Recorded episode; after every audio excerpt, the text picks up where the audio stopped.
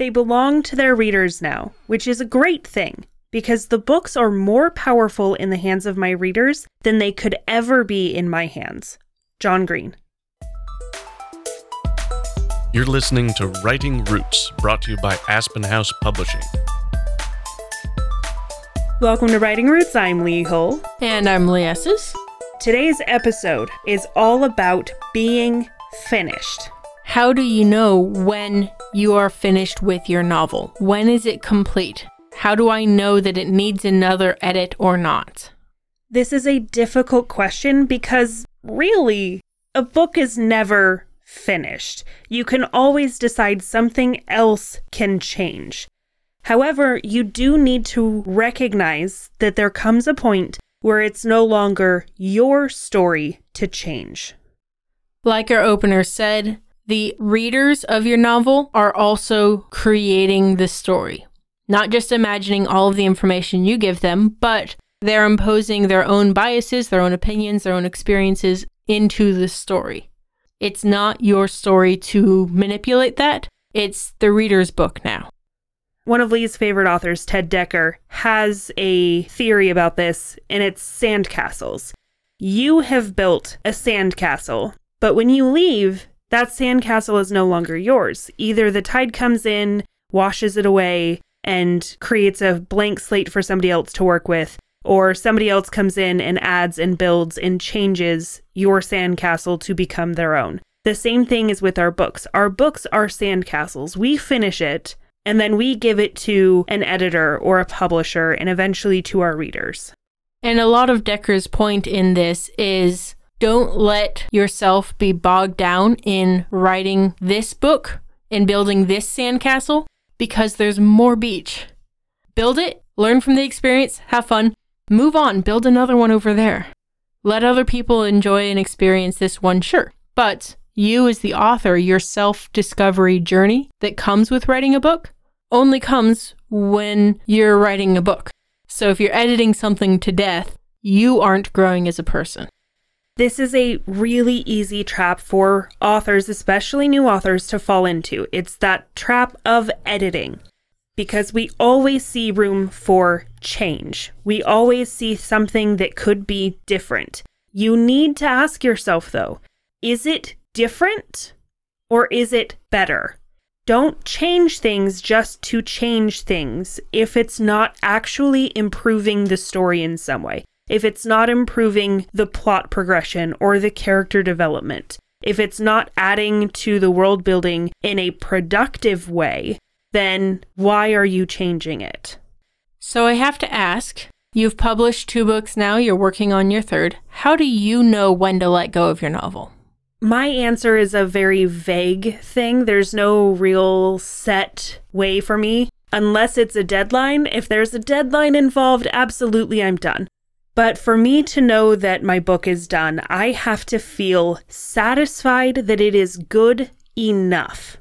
I know it's not perfect, but I am satisfied in how the story has been told. I'm satisfied with the character progression, and I know that anything else I do is not necessarily an improvement.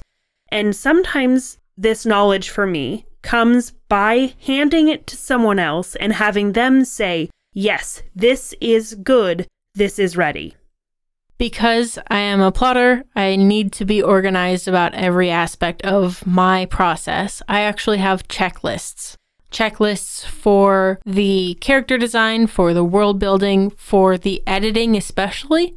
Because if I don't follow this recipe of editing, I will go back and keep changing things. We'll talk about that recipe, that editing checklist in a minute. But once I finish my checklists, I force myself to go hands off on the project. And more often than not, I'm sick of the story. it all feels so contrived, so cliche by the time I've been through it four or five times. So, those are our answers, but this answer is different for everybody. So, we went to penguinrandomhouse.com and they asked the question How do you know when you're done writing?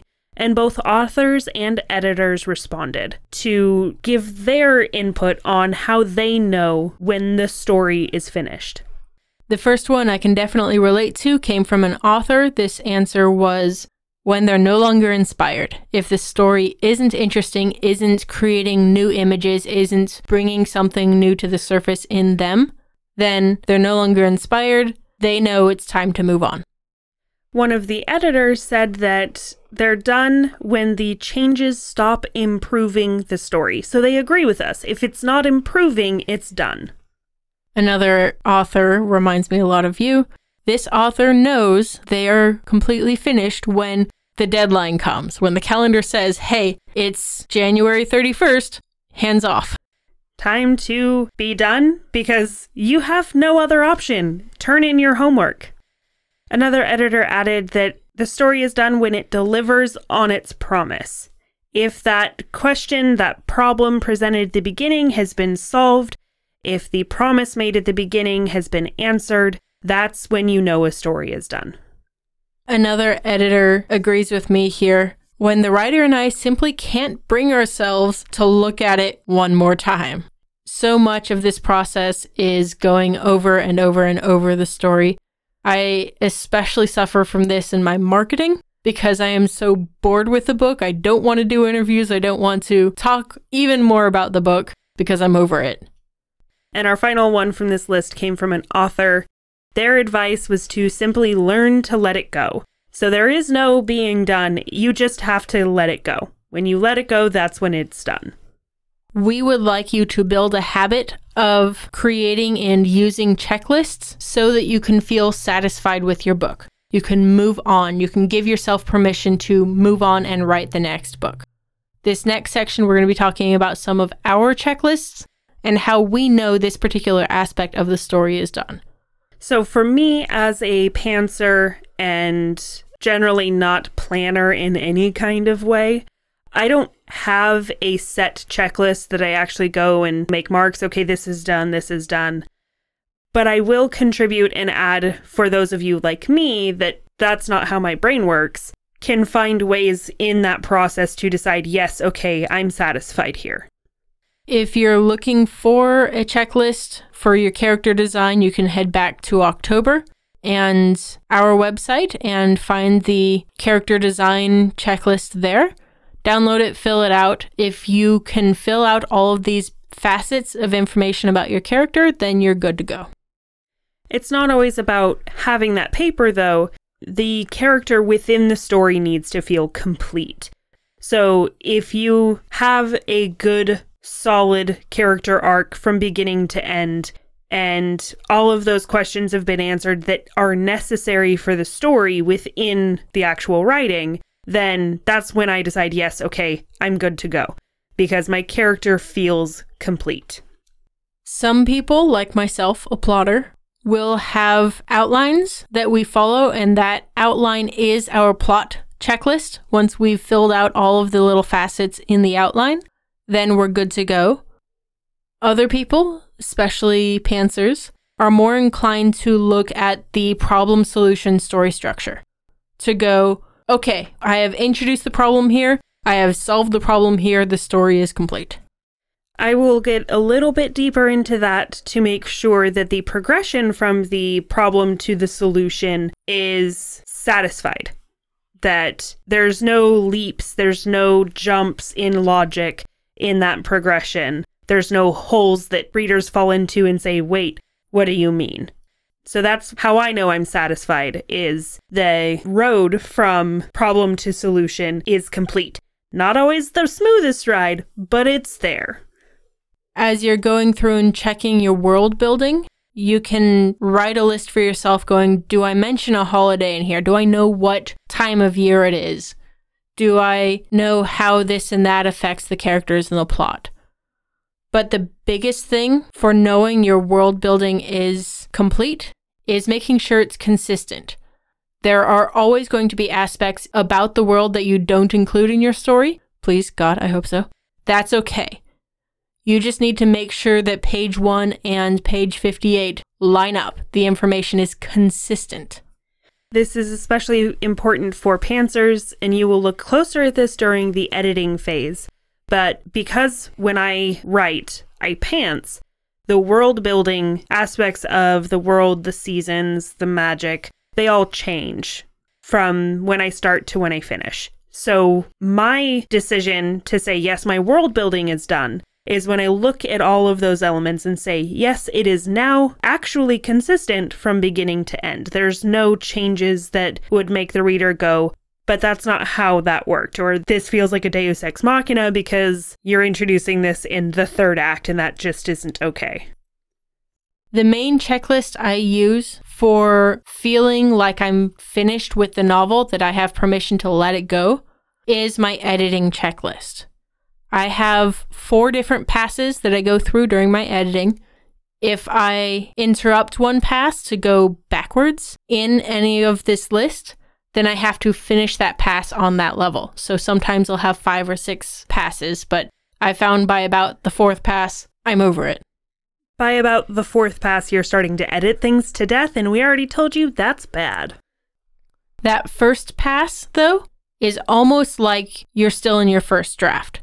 Yes, technically it's editing, but you are editing as an author, not an audience member. So, any of those scenes that you just put in brackets and said, this is going to happen, this is the point where you go through and you fix that. You add those scenes, you make sure that those are complete. You create the swear words? Eventually. I'm still working on that. this is where you focus on the themes, the structure, and the plot holes, making sure all of those are there. For some authors, this is a complete rewrite, a brand new document, and you have the other one up on the other side of the screen. For people like me, it's what did I miss the first time around? What are the plot holes?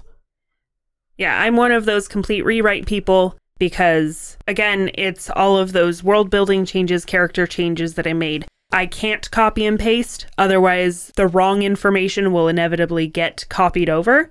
So I start fresh, start over, and especially during this current project, by about I'm using a seven point structure, so about the fifth point, the story is almost completely new. It's dangerous to do it this way, but if you're anything like me, it actually makes it better in the end because I'm not sticking to a rough draft that didn't work. This is one that if you are doing that complete rewrite, you will be doing that complete rewrite and several passes in this particular phase. I just go through it and make sure I filled in all of the little holes that I left on my first draft. Then I go and take a break. The break is vital because it gives you that chance to step away from a story, relax your mind, forget some of the details so that you can go in and view it as a reader. So these next three passes are read from an audience's point of view, not from your author point of view. I use the wide shot, medium shot, close up, which are camera terms, of the broad strokes, the artistry, and eliminating distractions. So that wide shot is a pass in and of itself. This is when I chapter my books. This is when I decide if I need to delete some of the beginning chapters and if I need to move scenes around in order to make something more interesting, more palatable, make more sense. And then you move on to the next phase, which is the medium shot. This is where you focus on the artistry of the story. You focus on word choice. You focus on metaphors and making sure that they're consistent, that you're not switching from hot metaphors to cold metaphors within the same scene. You're going to be focusing on the dialogue and the subtext, making sure the point that you want to make is coming across to the reader through your words, through the sentences, and making sure that it's beautiful. The final pass is the focus on the nitty gritty details, making sure your grammar is good. Anything like misplaced punctuation, misspelling, these things can distract your reader from your story. Remind them that they're reading a story instead of immersed in the world that you've created. You really need to avoid reverting to prior steps during this and avoid changing sentence structure unless it's a grammar issue. Avoid changing word choice, again, unless it's a grammar issue. You are focusing on the details only, line editing. And again, if you do revert, my rule is I have to finish the pass in that style and then restart the pass that I reverted from. So if you revert from close up to medium, finish your medium and then go back and start over on the close up because you don't want entire chunks that missed close up because you reverted backwards. And you can go over as many of these as often as you like. Mm, to a point. I only go through them each about once, unless I force myself to revert back because I notice something obvious. But I'm tired of it by the end of this close up edit. And once you are finished with that editing, then it's time to let it go and move it into the publishing phase. If, of course, that is something you want to do. If you're writing just to write, you don't need to worry about this. But that is the natural next step to finishing a novel is publishing it, whether that's pursuing traditional publishing or self-publishing. Once you've finished editing, give it up. Let it go. That's the habit we want you to build is to let it go. Be Elsa. Let it go. You don't want me to start singing to you, but if you have a friend who needs to let it go, email us their phone number and I will sing a terrible rendition on their voicemail. So for the next 21 days, I want you to focus on your personal checklists. Know what you need to do in order to get to that point where you can be hands off, finished with the project. So every day, either change something on your checklist or add something or think about it and define it so that you can know that your book is finished when it's time. And you can know that you wrote selfishly. If you have a question or comment for our hosts or a topic you'd like us to cover, send us an email at writingroots at aspenhousepublishing.com or find us on Facebook by searching for Aspen House Publishing.